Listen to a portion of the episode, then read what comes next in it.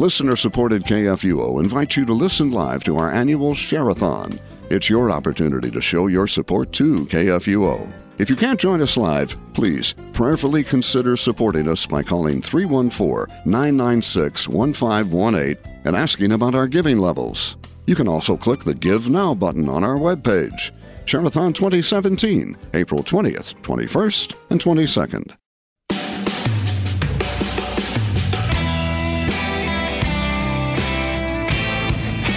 Welcome to Concord Matters, a show seeking for concord, agreement in Christian confession.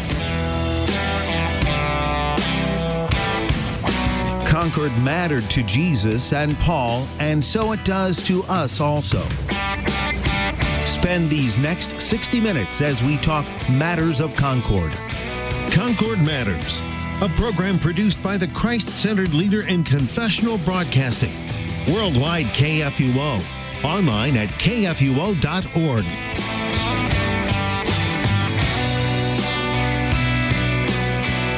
Good afternoon and welcome to Concord Matters here on Worldwide KFUO, uh, the messenger of good news. I am your host for this program. I'm Pastor Charles Henrickson. I'm the pastor of St. Matthew Lutheran Church in Bonne Terre, Missouri. If you want to find out more about our congregation, you could go to our website, stmatthewbt.org. Uh, we're coming to you live today on this 18th of April of 17 uh, from the studios of KFUO here housed in the International Center of the Lutheran Church Missouri Synod, headquartered here in Kirkwood, Missouri, St. Louis County. Uh, if you want, want to uh, participate in our program today, we have a toll free number all across North America, and that toll free number is 800 730 2727. Again, 800 730 2727. Our number here locally in St. Louis is area code 314 821 0850. 314 821 0850. You can also email us your comments or questions. The email address is kfuo at kfuo.org. And I'd like to remind our listeners uh, uh, that the Share-a-thon, the annual Share-a-thon for the ministry of the Worldwide KFUO, is coming up this week, Thursday through Saturday, where uh, we will be happy to receive your contributions for the ministry worldwide of the messenger of good news. Well, today we're continuing in Article 4 of the justific- of the the Apology of the Augsburg Confession, Article 4 of the Apology of the Augsburg Confession on justification, a very long article in this uh, confessional document. And our guests for this program are frequent voice here on KFUO. First of all, Pastor Warren Worth. He is the pastor of Good Shepherd Lutheran Church in Arnold, Missouri. Welcome, Warren. Thank you. Good to be with you again. And how can people find out about Good Shepherd in Arnold? Good Shepherd Lutheran Church in Arnold, Missouri. Uh, we can we have a website, and our website is www.goodshepherd.arnold.org. Very good. And what time are services there on Sundays? Worship is at 9 a.m. Sunday school and Bible class at 10:30. And as I say, you're a frequent voice here on KFUO. You are the host of the Creation Club. Tell us a little bit about that. Sure. Every 40, every Friday morning, um, we're on for 15, 20 minutes talking about uh, latest news regarding creation versus evolution. And we analyze uh, what you, people are reading or hearing about that has to do with uh, people pushing the theory of evolution and analyze what that actually means over against what the Bible clearly teaches about that we were created by God. So it's a lot of fun for those who are interested in Christian apologetics and the idea of that science and faith uh, don't contradict one another when you understand things correctly in the light of God's Word, rather than the other way around, trying to change God's Word to fit man's fallible ideas. So we have fun with that, and Jonathan Fisk and Andy Bates have been people that have recently um, been talking with me about those things as part of the morning program, morning lineup. So uh, yeah, we tune, tune in. Uh, right, usually right around a quarter to nine Central Time. Yeah. That the program comes on, and and we have fun talking about those things. And of course, the truth that God is the author and creator of human life leads very logically to a, a pro life position. And I know, Warren, you've been very active in pro life efforts over the years. Certainly, that's another interest. Uh, yes, because God is the Lord and giver of life, both. Uh, physical life, biological life, as well as that we have eternal life, spiritual life through our Lord Jesus Christ. So, uh, yes, we certainly do want to speak out in defense of the living but unborn, as well as people along the whole spectrum of life, from conception sure. until natural death, that we speak out and uh, for those who have no voice and, and defend the defenseless uh, by uh, doing what we can as Christians in the public square, citizens of uh, both the kingdom of heaven and on this earthly uh, realm to uh, help people realize the importance of speaking out in defense of life. Very good. And then our other guest today also has been on this program before, and that is Pastor Chris Hull. Welcome, Chris. Thanks for having me. Fun Tell, time. Good, good. Tell us about your congregation. I am at a Zion Lutheran Church in Tomball, Texas, which is uh, northwest of Houston. So lovely little community of just faithful Lutherans. Good. And Good how time. can people find out about your church? Well, first you get on the ground on your knees and you ask God to come to you and re- no, no, that's, that's um, no. We have a website. It's a ziontomballtx.org, and uh, we have daily blogs that I write and uh, things of that nature, sermons, videos of our sermons, and some other videos I do. So it's uh, fun stuff. Are you recovered from uh, Holy Week? How many services and sermons did you do in eight days? Well, I have an associate, so I just had him do everything. Oh, okay. I went to the Bahamas. no, no, no. I, we had, I think, how many? Nine of them. Nine, Nine services. We did the vigil and all that fun stuff. So it was good times with a nice nap afterwards. But I have good people. They fed me and kept me nourished and uh, kept loving me. So it's good times. Yeah, that that uh, eight days from uh, of uh, Palm Sunday through Easter Day is for for us pastors like perhaps the busiest week of the year, but it's a it's a good kind of tired, isn't it, Warren? At the end, absolutely, because we get to focus on Jesus and everything that He has done for us on our salvation, as we will do as we talk about Article Four and the apology to the Augsburg Confession. Very good segue, Warren. you are a radio veteran here, getting us into the material. It's all Very about good. Jesus. Yes. So. Uh, let's get into it then. We're looking at the apology of the Augsburg Confession on Article 4 on uh, justification. Uh, Pastor Hull, what do we mean by apology and what is the Augsburg Confession? What is that all about? Well, apology means defense of, right? Like apologetics, you're defending the faith. And the apology is a defense Melanchthon wrote a year after the Augsburg Confession was presented. That's June 25th, 1530, before Emperor Charles V. And uh, this is the the Lutheran or the evangelical response to the confutation, which was Rome's response to the Augsburg Confession. So now you have the apology, which is getting you a little deeper into what was confessed a year ago, meaning in 1530. Right. And this article on justification, which is so long in the apology, was very brief in the Augsburg Confession itself. And uh, I'm just going to read from the Augsburg Confession itself the paragraph here on justification, Article 4. Our churches teach that people cannot be justified before God by their own strength, merits, or works.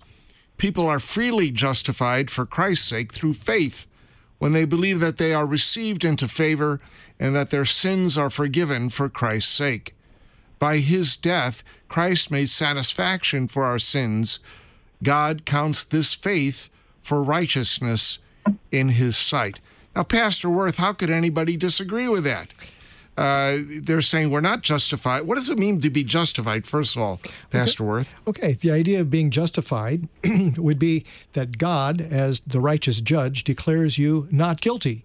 Now, is that on the basis of the fact that you by yourself have no guilt, or that something has been done to atone for your guilt? And the whole point of uh, Article 4 is that uh, we believe that we are sinners and that the only way we can be right in the sight of God is for Him, by His grace, His unmerited love, for the sake of Christ, His Son who died for us and rose again, and for all that He did, uh, for His sake to forgive us our sins, and we receive that by faith. That is, by trusting the promised mercy, the mercy that God promises us on account of everything Jesus did for us.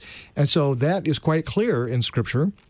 And the quote from Paul's letter to the Romans and elsewhere that we are justified by grace through faith. And yet, Rome disagreed with that. Rome was teaching for a long, long time that it isn't grace alone and not faith alone, but rather that we're saved by works and that our works are meritorious and help uh, to earn salvation, if not totally, at least partly. And that's the bone of contention here. Okay, so that's the disagreement about how we are justified or declared not guilty before God, uh, whether it is through faith freely as God's gift or whether it, uh, to some degree or other is dependent upon our strength or merits or works.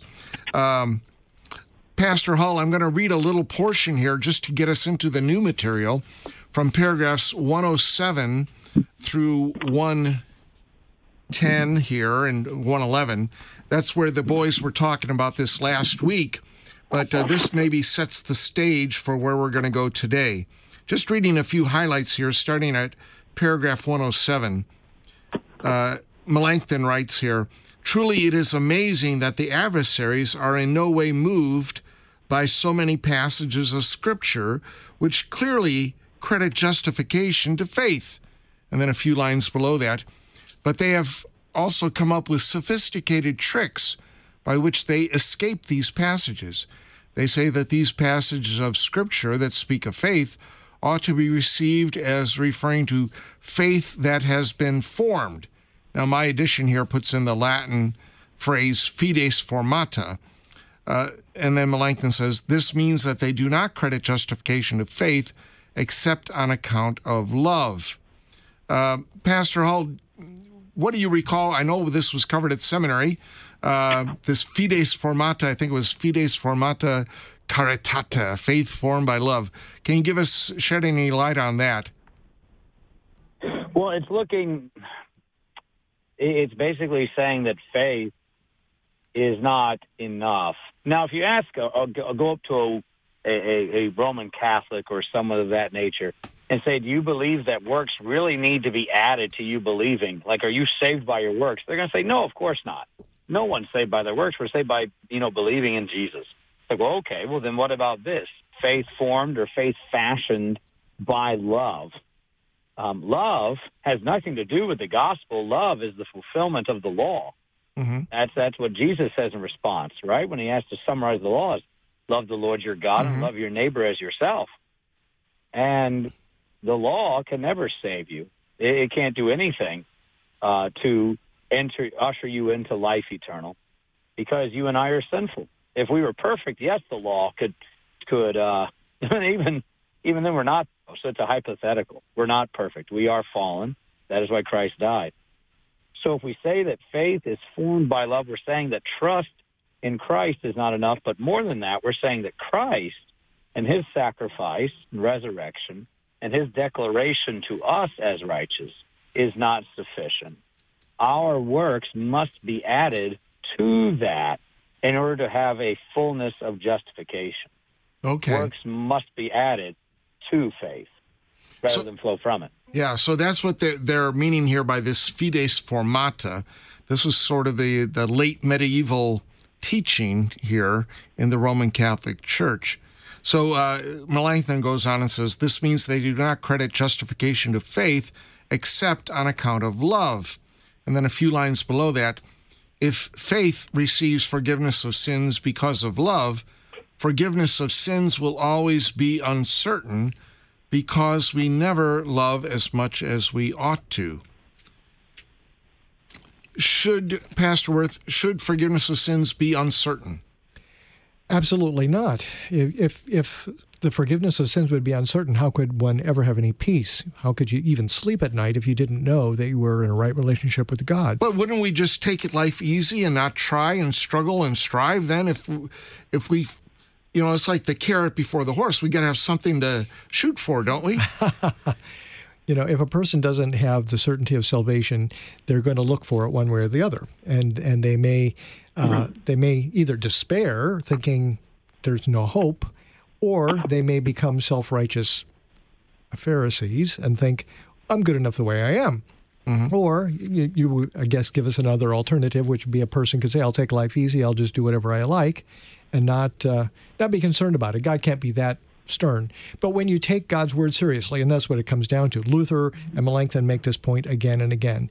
When you understand God's word and take God's word seriously, both law and gospel, you realize that the law certainly is going to condemn you, and that you do not measure up. You're not nearly good enough on your own to stand before a righteous and holy God. And that terrifies the conscience, especially when you realize everything God says and means when he says that the soul that sins must die. But when you take seriously what the what the gospel promises that God did something about that. What you could not do, God did for you in sending his son Jesus to take on the responsibility of the law the, to fulfill it for you and also to take the punishment uh, that the law demands for the sinner and took that for you and for all sinners, took it in our place when he on Good Friday he suffered and died and paid our debt and says it is finished so that we can be absolutely sure that the life suffering death and resurrection of Christ give us the certainty that we have peace with God. We have the forgiveness of our sins because God promises that on account of Christ our sins are forgiven and faith trusts that promise. So, Pastor Hull, if uh, Melanchthon here is saying that uh, we don't uh, uh, believe or agree with this teaching that it is faith formed by love, or that faith kind of combined with love uh, merits our justification, uh, I guess we're saying that are Lutherans against love? Well, of course we are. Just go to any Lutheran congregation and find that out. We're God's God's frozen people, huh? Yes, it's great. I love Easter Sunday at Lutheran congregations. It's like, did Jesus rise? I can't tell when you're singing during communion. So fantastic. But no, of course we love. He, he gives that answer the next one. He says, In fact, we do not love at all unless our hearts are sure that the forgiveness of sins has been granted to us. Why do we love? Because we are loved. Is that right? This is what it says in Holy Scripture. We love, we because he, he first loved, loved us. us, right? Exactly. So when we look at this love, when someone is not loving, well, what's the problem here? I say, do you not know what Christ has done for you? Not to guilt them. This isn't some preaching of the gospel to create repentance. It's actually asking them the question, uh, what's what's still in your heart? What is still being born in your conscience that uh, you have not given over to Christ in confession that He may forgive it? What what are you still holding on to as if you can redeem yourself? Rather than Christ redeeming you, rather than Him forgiving you and loving you? Why are you holding on to this? And that's the despair. Um, that's the two reactions we have when trying to redeem ourselves either self righteousness or despair. Mm-hmm. And love does not pro- proceed from either of those. Love only comes from faith. Mm-hmm. And faith is in what? Is in the word of Christ that you are forgiven. So, yes, we love love. Um, but all you need is not love, all you need is uh, Jesus and His Word. And if you understand that as the essence of love, then yeah, all you need is love. It's it's really the the cart and the horse, isn't it? As uh, in paragraph one eleven, it says, uh, Melanchthon says, we also say that love ought to follow faith, as Paul also says in Galatians five six. For in Christ Jesus, neither circumcision nor uncircumcision counts for anything, but only faith working through love explain, Pastor Worth, about this, the, the getting the order of things right here. Well, it's important to get the order of things right because if, if you were going along with what the Roman Catholics were teaching at the time this was written, the idea would be that in order to be right with God, you have to love God and and even to say to believe in God, well, that faith is going to be formed by your love for God. Well, the, the deeper you look inside the heart, the more you don't find that love, because as has already been said, know, the law makes me afraid of God. I, I want to run away. I want to hide from God. Even you know, Luther said he hated God. If God's demanding a perfection I can't deliver and seems totally unreasonable, that does not produce love in my heart. What does bring forth love is when I know that God loves me even though I am unlovable, that God loved me and gave his son to be the atoning sacrifice for my sins, that Jesus is that uh, mediator who then brings me forgiveness and all the blessings of God. That brings forth uh, love as a result, uh, as as faith. I, lays hold of Christ and the blessings of Christ. Uh, so, really, instead of faith formed by love, it'd probably be better to say love formed by faith right? Or, or faith, which then is active in love, okay. The, the, you know, shows itself in love. You know, when when this whole thing of uh, Galatians five six comes up about faith active in love, um, Luther comes back to say whenever works are mentioned, it's always in connection with faith, and you can't see faith itself. But faith shows itself by what it does. Mm-hmm. And both faith and the fruits of faith are really God's work. Mm-hmm. The Holy Spirit brings forth both. It's not something I produce in myself. I don't produce faith in myself, nor do I produce that love by myself. The Holy Spirit works through the gospel, through the promise of what Christ has done, and the fruits of that work of Christ, the forgiveness of sins, life, and salvation that are promised to me in Christ he is the one who produces in me that trust in Jesus, and He is the one that causes that trust in Jesus to bear the fruit of love and all the other good works uh, that that uh, it shows that shows that faith is living and active. Yeah. Faith is not dead. And we're going to get into the work of the Holy Spirit here in just a few paragraphs. But I think now we probably should launch into some of the new material. Today we want to finish up this section. We're going to look at paragraphs 112 through 121 in the reader's edition of the Book of Concord. So let me read here paragraphs. Uh, I'll start with paragraphs 112 and 113 and ask our guests uh, to comment on them. Paragraph 112. Yet we must not think that by confidence in this love, or because of this love, we receive forgiveness of sins and reconciliation, just as we do not receive forgiveness of sins because of other works that follow. But forgiveness of sins is received by faith alone. Indeed, this is properly called faith. Indeed, this is properly called faith because the promise cannot be received except by faith. Faith, properly called, is what believes this promise. So, Pastor Hull, these three terms here love, faith, promise if you were sort of arranging them on a board in the right order, how would they go, these three terms, in, in, in, in the way that they really come about? Uh, love and faith and promise we have the promise comes first, right? That is okay. um, while we were still sinners, Christ died for us. Um, and then faith takes hold of this promise, promise that on the cross, Christ took all of our sins and he rose for our justification. Faith receives that promise that this is for us. Mm-hmm. And when faith receives this promise, then love flows from it. So it's like looking at a tree, right? The promise is the roots, and then faith is that tree coming up, and mm-hmm. then the love is the fruit of it. Um, you know, I think Melanchthon is, must have been looking at the book of Galatians, at the letter to the Galatians when he wrote this, because that is such a strong hmm. theme, isn't it, in Galatians about that uh, uh, the promise is received only by faith. Yes. And then the, the, the, fruit follows. As you you make the good analogy there that Jesus does and, and the Bible does about the good tree producing fruit. Well, yes, and it's what what's lovely about our confessions is this. This isn't Melanchthon's thoughts on this matter or Luther's thoughts. Everything is flowing from Scripture. Mm-hmm. So when you read this, you can go, "Oh, I am reading through Galatians just like Melanchthon did, and this is the right confession of it. Mm-hmm. This is what's flowing from it. It's being guided by it. It's not just, um, oh, the Roman Catholics say this. Well, I'm going to come up with a, a nice response to that. No, it's are they being faithful to Scripture? And the answer is no. And we're going to show you how you're not. Mm-hmm. And we're going to show you by giving the correct faithfulness to it. Good. And Pastor Worth, let me just read paragraph 114 here. Uh, scripture speaks of this faith because faith receives forgiveness of sins and reconciles us to God.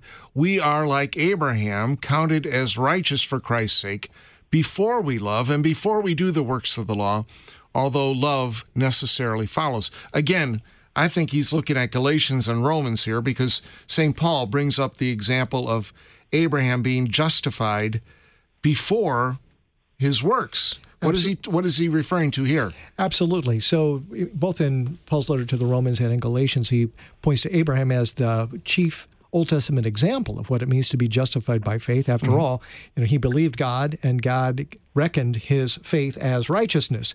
And so the question is, in what circumstance? Was it after he was circumcised or before he was circumcised? Because that's often what yeah. the Jews would point to, and sure. then the Roman Catholics following them are pointing to that as works. And the point is, God declared him righteous before he received circumcision as that seal of that righteousness that he had already uh, by grace through faith prior to that sign of circumcision. So Paul makes a big deal of that, so that likewise then uh, Luther and Melanchthon can make the same kind of big deal of it to say, if you want to say, how does the Bible speak about people being um, justified? They're justified by grace without the works of the law, and the works follow faith. Once a person is justified by God's grace through faith in the promised mercy, then the works are going to follow. Whether it's the obedience that you see in the willingness to sacrifice Isaac or so forth, you see that the works will follow as God brings them about as the natural product or outcome or fruit of justifying faith. Very good. Thank you, gentlemen. We're going to be coming back to you here in just a moment on Concord Matters after this break.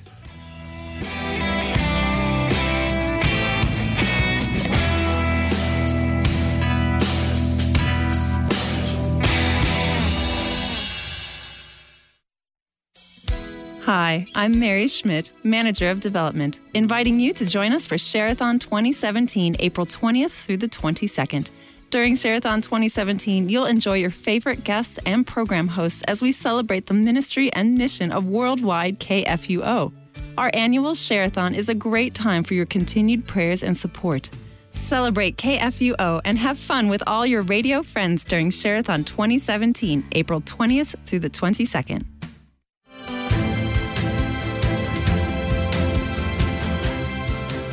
This week on Issues Etc., we'll talk with Dr. Andy Bartelt about the resurrection in Isaiah. We'll also hear presentations from the 2015 Issues Etc. Making the Case conference featuring Chris Rosebrough, Pastor Jonathan Fisk, and Dr. Paul Maier. Issues Etc. live weekday afternoons from 3 to 5 on KFUO.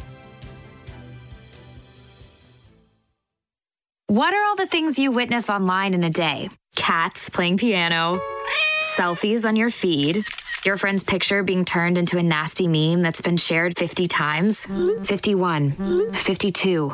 When someone's being bullied online, it's hard to know what to do. Now you can speak up with the witness emoji. It looks like an eye in a speech bubble, and it's in the symbol section near the clocks in your phone. You'll let the world know it isn't cool, and you'll let your friend know you care. Learn more at eyewitnessbullying.org. Brought to you by the Ad Council. I'm World Lutheran News Digest host Kip Allen. Every day, things happen that affect the lives of Lutherans worldwide.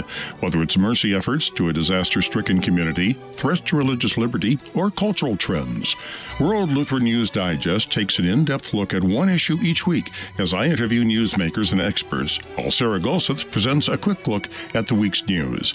World Lutheran News Digest may be heard every Wednesday at 2.30 and Saturday at 9.30 on Worldwide KFUO.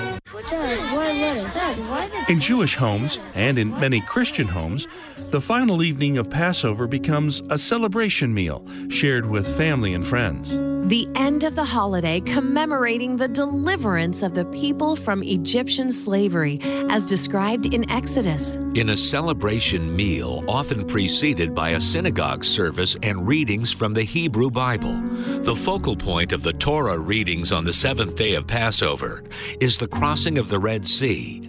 In Exodus 15, Moses and the Israelites celebrated by singing the Song of the Sea, a poem that some scholars believe is one of the oldest texts in the Hebrew Bible. I will sing to the Lord, for he is highly exalted. Both horse and driver he has hurled into the sea. Engage with the Bible, with this book of all books. Brought to you by Museum of the Bible.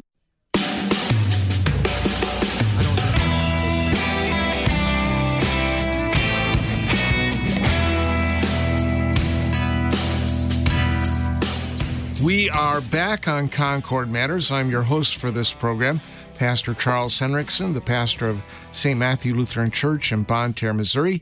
My guest first in studio is Pastor Warren Worth from Good Shepherd Lutheran Church in Arnold, Missouri. And on the phone is Pastor Chris Hull from Zion Lutheran Church in Tomball, Texas. We invite your comments or questions on our program today. The toll free number is 800 730 2727. And locally in St. Louis, 314 821 0850. And our email address, kfuo at kfuo.org. And again, I want to remind you that Share-a-thon for 2017 is coming up this Thursday through Saturday uh, on Worldwide KFUO. Your opportunity to contribute to the ministry of this uh, gospel outreach. All right, we're in Article 4 on justification in the Apology of the Augsburg Confession. We just got through paragraph 114, and we'll pick it up now at paragraph 115.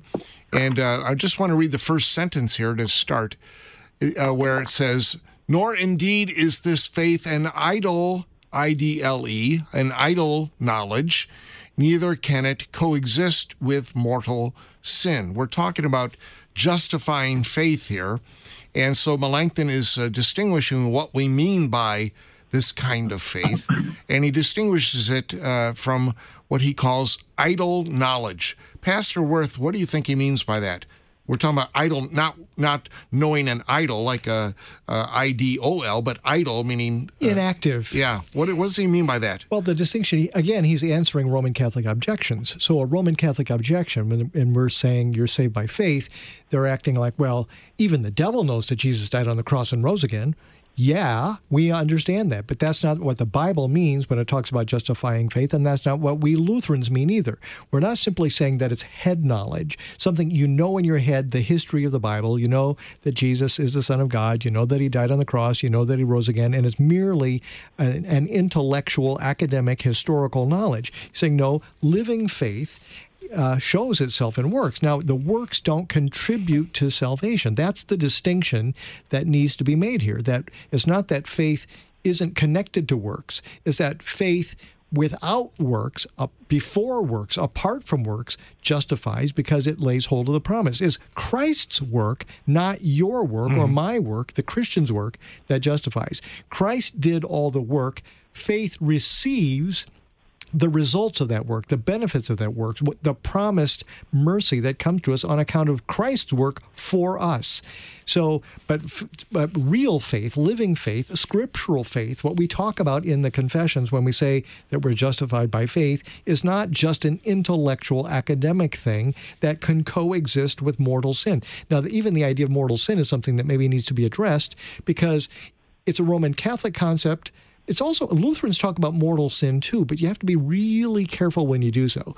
Because if you're not really careful, the idea may become that there's a difference between some sins are worse than others and some sins damn and some sins don't. And that's not true. Uh, the correct understanding of the difference between mortal and venial sin, uh, if you look up Pieper and re- restudy what we learned way back in seminary days on this, is mortal sin, properly understood, is to say a sin that drives the Holy Spirit from your heart. Uh, mortal sin. Unbelief. Would, and it would, would result, yes, you, you wind up losing your faith. Impenitence and unbelief. Exactly. So, you know, that. Um, mortal sin cannot coexist with faith because real faith, you know, accepts the mercy of God. The Holy Spirit is in your heart and is working in you to bring about that new life in Christ that is not content to remain in deliberate, willful, stubborn sin.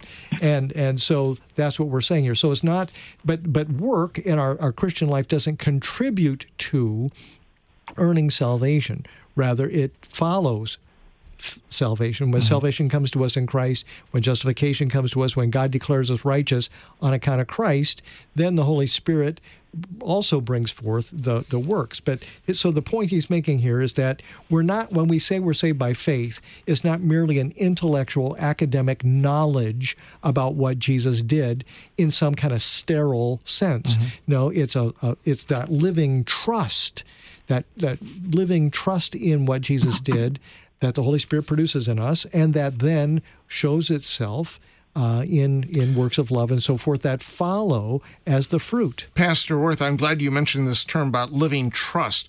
When I ever have a, a catechism class and I explain faith, you know, when we get to the creed and we explain, I believe, and I make this point about you quoted the verse from James, uh, you believe there is one God, good. The demons also believe and shudder with fear. That it's not just this mere idle knowledge on the top of your head.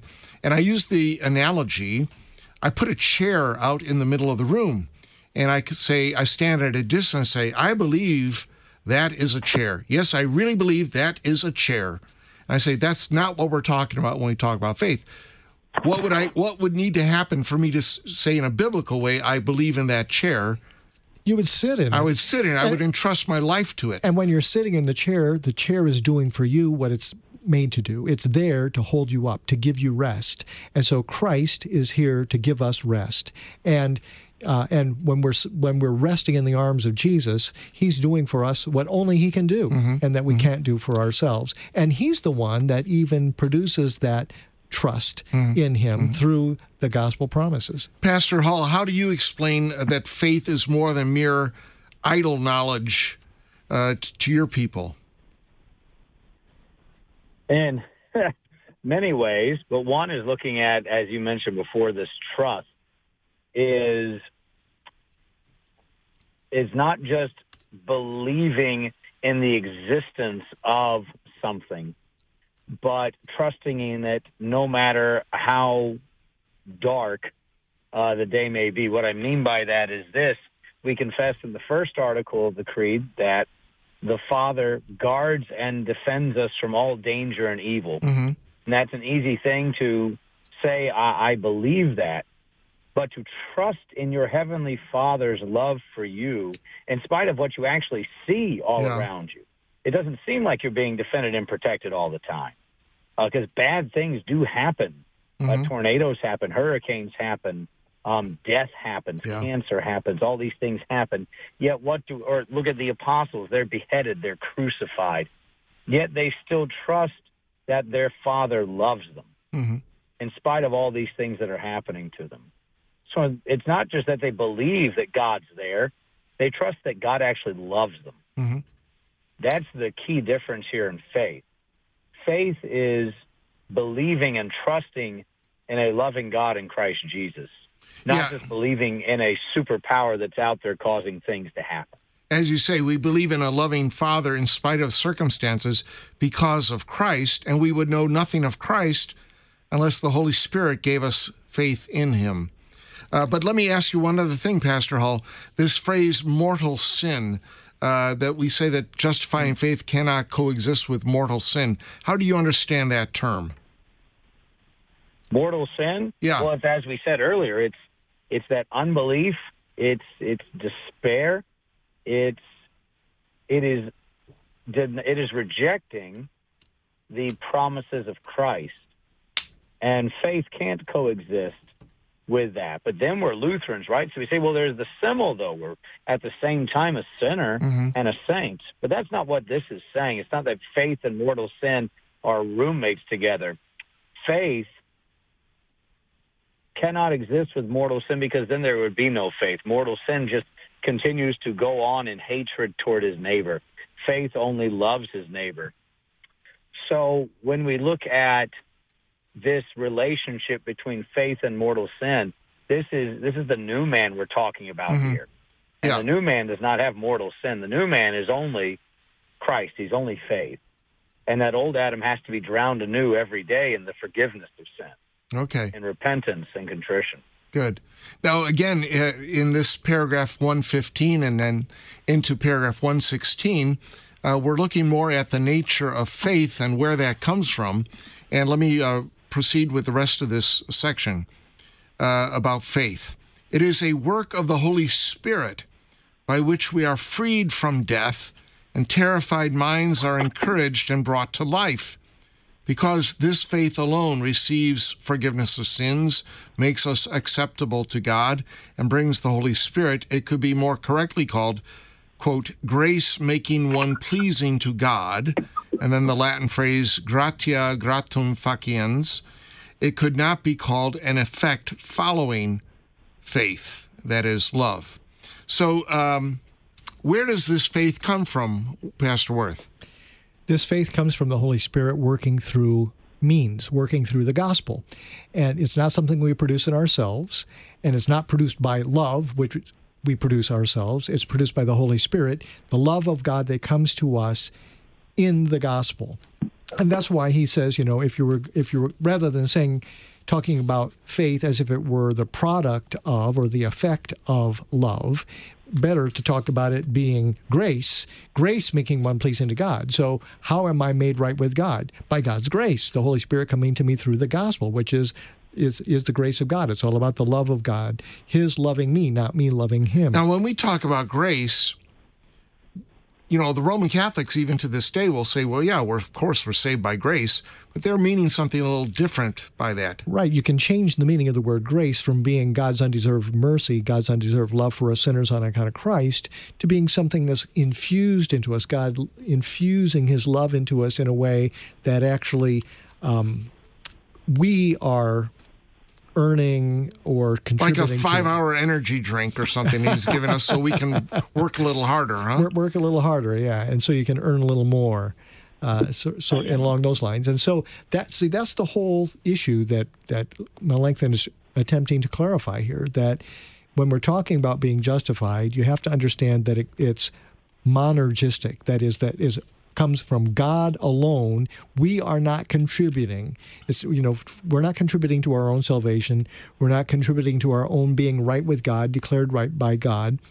It's something that's entirely coming to us because of what God's love, God's mercy, God's grace, God, the work of Christ, the merit of Christ, the, uh, the satisfaction that Christ made, His sacrifice for us, and the means of grace, baptism, uh, gospel, the Lord's Supper, all that is God doing something for us, not we're doing something for God. I want to commend our readers to uh, our listeners to read um, a passage that really puts it all into one uh, succinct uh, place, and that's Ephesians 2 1 through 10, where it starts out what our natural condition is. We're dead in our trespasses, and then God made us alive. And then this famous passage, verses. Um, uh, verse uh, 8 and 9 For by grace you have been saved through faith, and this is not your own doing, it is the gift of God, not a result of works, so that no one may boast. What he's saying here is that um, you have been saved, and that this is God's gift, it's not your own doing. And it's not just that Christ died for your sins and rose from the dead, but it's also even the faith. It's being saved through faith. That whole thing is a gift from God. Christ dying for you, second article of the Creed, and the Holy Spirit giving you faith, third article of the Creed, the whole ball of wax is God's work and God's doing so that no one may boast. And then here's the works that follow in verse 10 for we are God, for we are his workmanship created in Christ Jesus for good works which God pre- prepared beforehand that we should walk in them. All right. Um, Pastor Hull, he talks here about this grace making one pleasing to God. And the editors here in this edition put in the Latin phrase gratia gratum faciens or faciens in the ecclesiastical pronunciation. My guess is they're trying to set this over against the fides formata caritata, uh, that instead of faith formed by love, that uh, it's more grace making one acceptable to God. Any thoughts on that? It's the most comforting thing in the world. Whenever we talk about this uh, in Bible study, I always talk about my wife, which is, I think at seminary they told us not to talk about our wives or our children in preaching and teaching. I, I fell asleep that day. um, but when we look at my wife, I can do everything right, uh, or at least I think I am one day. Um, but unless she actually loves me, and forgives me and has that demeanor toward me, none of my good honeydew list achievements will cut it. Mm-hmm. It doesn't matter if the house is spick and span, if everything's perfect, there's a million roses in the bedroom and chocolates in the kitchen and all this stuff. That doesn't matter what I do unless she is gracious and loving toward me. And and that's the thing with God is uh, all of our works matter nothing. What is it, uh, Luther's? Is it our works cannot salvation gain? They merit only endless pain. Forgive us, Lord. To Christ we flee, for who pleads for us endlessly. Have mercy, Lord. That lovely Luther catechetical hymn. Mm-hmm. And this is what we see here: is grace is what makes us acceptable. That He is merciful and forgiving. Um, Harrison, does Harrison ever listen to this show? I've had him on here. He's a hard get, but I've had him well, on the having show. someone on doesn't mean they listen to it. You know, I mean, but you know, I was going to say in his book, what's that? The little book on joy, right? Yeah. Um, which is it? But maybe I should bash Harrison, then he'll listen to it. They'll have to cut it and say someone went off on you. You have to listen now. Um, but no, in his uh, little book on joy, he makes the point of the mercy of God. Is it's like this big dude showing up at your door that has full right to beat you up, but he doesn't do it. Instead, he gives you a huge hug and says he loves you. And that's the comfort we have is I'm not gaining God's love because I've done something great, because I've done a million things wrong that merit his wrath. Rather, I'm acceptable to him because he is gracious and merciful, and we see that displayed on the cross Mhm. in his son. So it's good stuff. Yeah. We've got two more sections here to go to complete this uh, unit on uh, on Article 4. And I want to read here paragraph 117 and just the uh, start of paragraph uh, 118. Actually, 117 and 118. In order that the subject might be made quite clear, we have shown well enough so far, both from testimonies of Scripture and arguments derived from Scripture, that we receive forgiveness of sins for Christ's sake through faith alone. We have shown that through faith alone we are justified, that is, unrighteous people are made righteous or regenerated. How necessary the knowledge of this faith is can be easily judged. Because Christ's office is recognized in this alone, we receive Christ's benefits by this alone. Pastor Hull, how many alones does he mention here? And what's the significance of the alone? The alone is um, absolutely necessary. I actually, I was just observing some brother pastors arguing about this alone, that even Luther didn't hold to its faith alone. And um, I don't, they probably shouldn't be in the Lutheran church anymore for even entertaining this uh, discussion. Because when we look at why is this alone added, it's in order that we may recognize Christ's work and receive his blessings. That's why we have a right confession of all the articles of faith, like original sin. Why do we understand original sin and confess it rightly? In order that Christ's work may be glorified, that we may look solely to Christ's work and his word for our assurance, for our salvation. Because if we ever look anywhere else, then we are going to be in despair and other great shame and vice. The alone is added to get our attention. Yeah. This is the only way you're saved, buddy. This is the only way it happens is receiving this promise. It ain't anything else. So cut it out. So It's when he, he talked, Christ. yeah, he talks about Christ's office here, and as you as you phrase it, his work. So uh, his office is his doing of his work, which is to save us. And if it if it Yes. not through faith alone, then we are diminishing the glory that belongs only to Christ. And then Yes, uh, we that want to put a splinter in our finger. yeah, I want a splinter of the cross. No, I don't. I don't like regular splinters. I don't need a splinter of the cross. They're all in Christ's wounds, and that's how we're healed. Yeah. So the twofold concern here we see running throughout this article of the Apology and throughout the Lutheran Confessions is one, that our teaching on justification uh, gives all glory to Christ and does not diminish his honor. And then there's a second refrain running throughout, and that comes up next. And I'm going to read um, paragraphs 119 through the end here. Only this teaching brings sure and firm consolation to pious minds. In the church, there must be the teaching by which the pious may receive the sure hope of salvation. For the adversaries give people bad advice when they tell them to doubt whether they receive forgiveness of sins. How will such persons sustain themselves in death who have heard nothing of this faith and think that they ought to doubt whether they receive forgiveness of sins? Besides, it is necessary that the gospel be kept in Christ's church, namely the promise that sins are forgiven freely for Christ's sake. Those who teach nothing of this faith we speak about completely abolish the gospel. But the scholastics, that'd be the late medieval Roman Catholic theologians, but the scholastics mention not even a word about this faith. Our adversaries, that's at the present time that Melanchthon writes this, our adversaries follow them and reject this faith, nor do they see that by rejecting this faith, they abolish the entire promise about the free forgiveness of sins and the righteousness of Christ. Now, Pastor Worth, I mentioned that there's this twofold refrain running throughout the confessions that our teaching on justification one gives all glory to Christ and and does not diminish his honor. But then this second concern is what the comfort and consolation of terrified consciences and that is very very important as as a dirty rotten sinner i know how important that is to me and as one called by our lord to be a shepherd under christ to others who are also sinners, I know how important it is to them. People in life, and especially at their hour of their death, need to be sure that they have the forgiveness of sins. And there's no other way to be sure that you have the forgiveness of sins and the hope of everlasting life other than by grace alone, through faith in Jesus Christ alone. That's the only way. But, Pastor, isn't it a little bit arrogant or boastful to say, oh, I'm sure I'm saved? It would be if you were talking about yourself, even if you were talking about your faith as a work.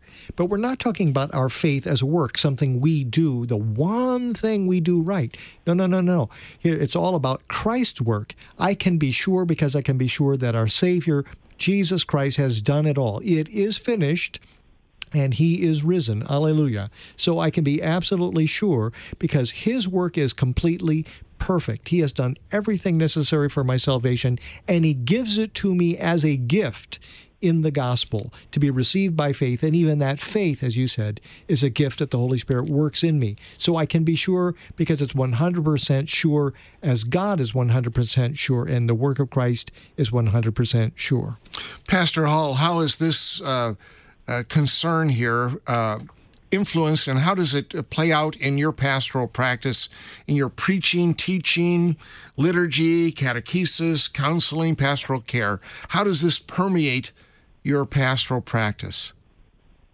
I, love the one line whoever fails to teach about this faith we are faith we are discussing completely destroys the gospel.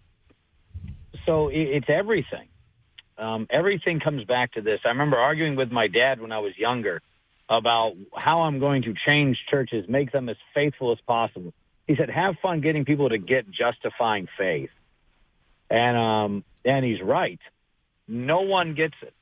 Uh, they must be reminded of it daily. They must receive it daily. They must hear it pounded into their head.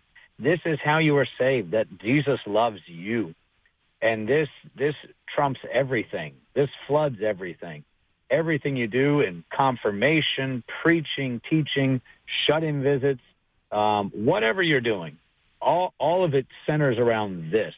That is this faith that justifies you, and it is given freely to you by our Lord and Savior Jesus Christ, given to you by the power of the Holy Spirit.